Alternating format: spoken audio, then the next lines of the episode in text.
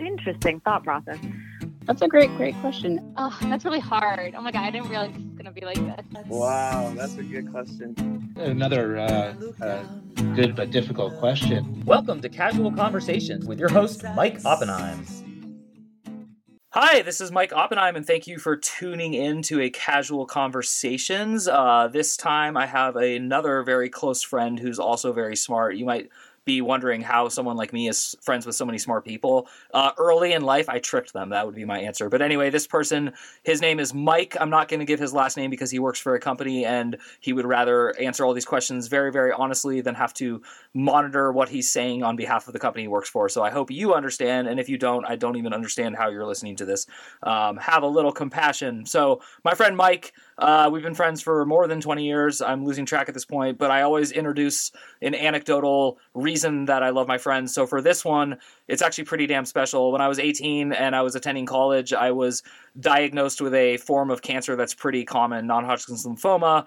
And uh, before they did like finalized testings and stuff, I just was morose and thought I was gonna die. And I went to meet him for something, and it was like a school project. And I said, I, am really sorry, but I'm late, and I don't think I can stay." And when I told him why, he told me, and I'll never forget to this day. He just said, "Go home and be with God and your family and the people you love." And I'll never forget that moment because it was the first time someone showed me true, true, true compassion on like a different level than I'd ever experienced. And so, with all that said, hello, Mike. How are you? Wonderful, Mike. It's uh, so great to talk with you, and um, thank you for that introduction. Though I'm, I, I think you're making much of a bigger deal out of it than I remember. Well, what's funny is you remember what you remember, but I remember like also sentences after that, and I was only giving the leading part. But the point was that you became like an instant friend and an ally, and you also just were older than me, and you helped me calm the hell down, and uh, so I will never forget that. And also, uh, this is not going to come up on this podcast because it's not coffin talk, but you were one of the first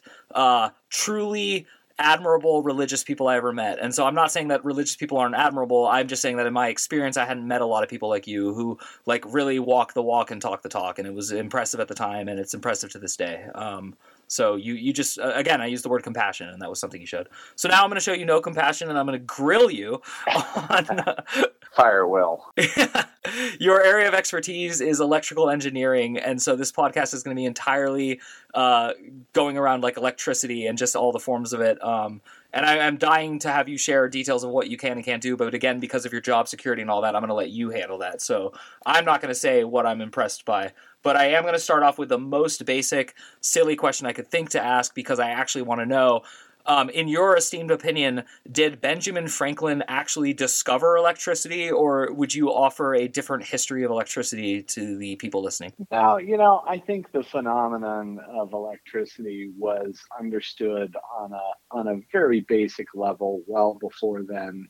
I think that was just a uh, you know an American retcon, if if nothing else. That you know we we we want our Renaissance man to be uh, so truly vast and diverse in his mastery of the of physics and metaphysics that we, you know, assigned him that. So yes, I think he did some experimentation, and maybe he made the leap that lightning was electricity, but I don't think that he was quote the discoverer of electricity, um, and certainly not the person to harness it for any sort of um, actual useful purposes, which came much later. And so, in the grandiose scheme of the history of electricity, who would you say is most responsible for me being able to plug something into a wall and have it turn on? Uh, this is a fascinating topic. And if you've ever read any of the uh, history of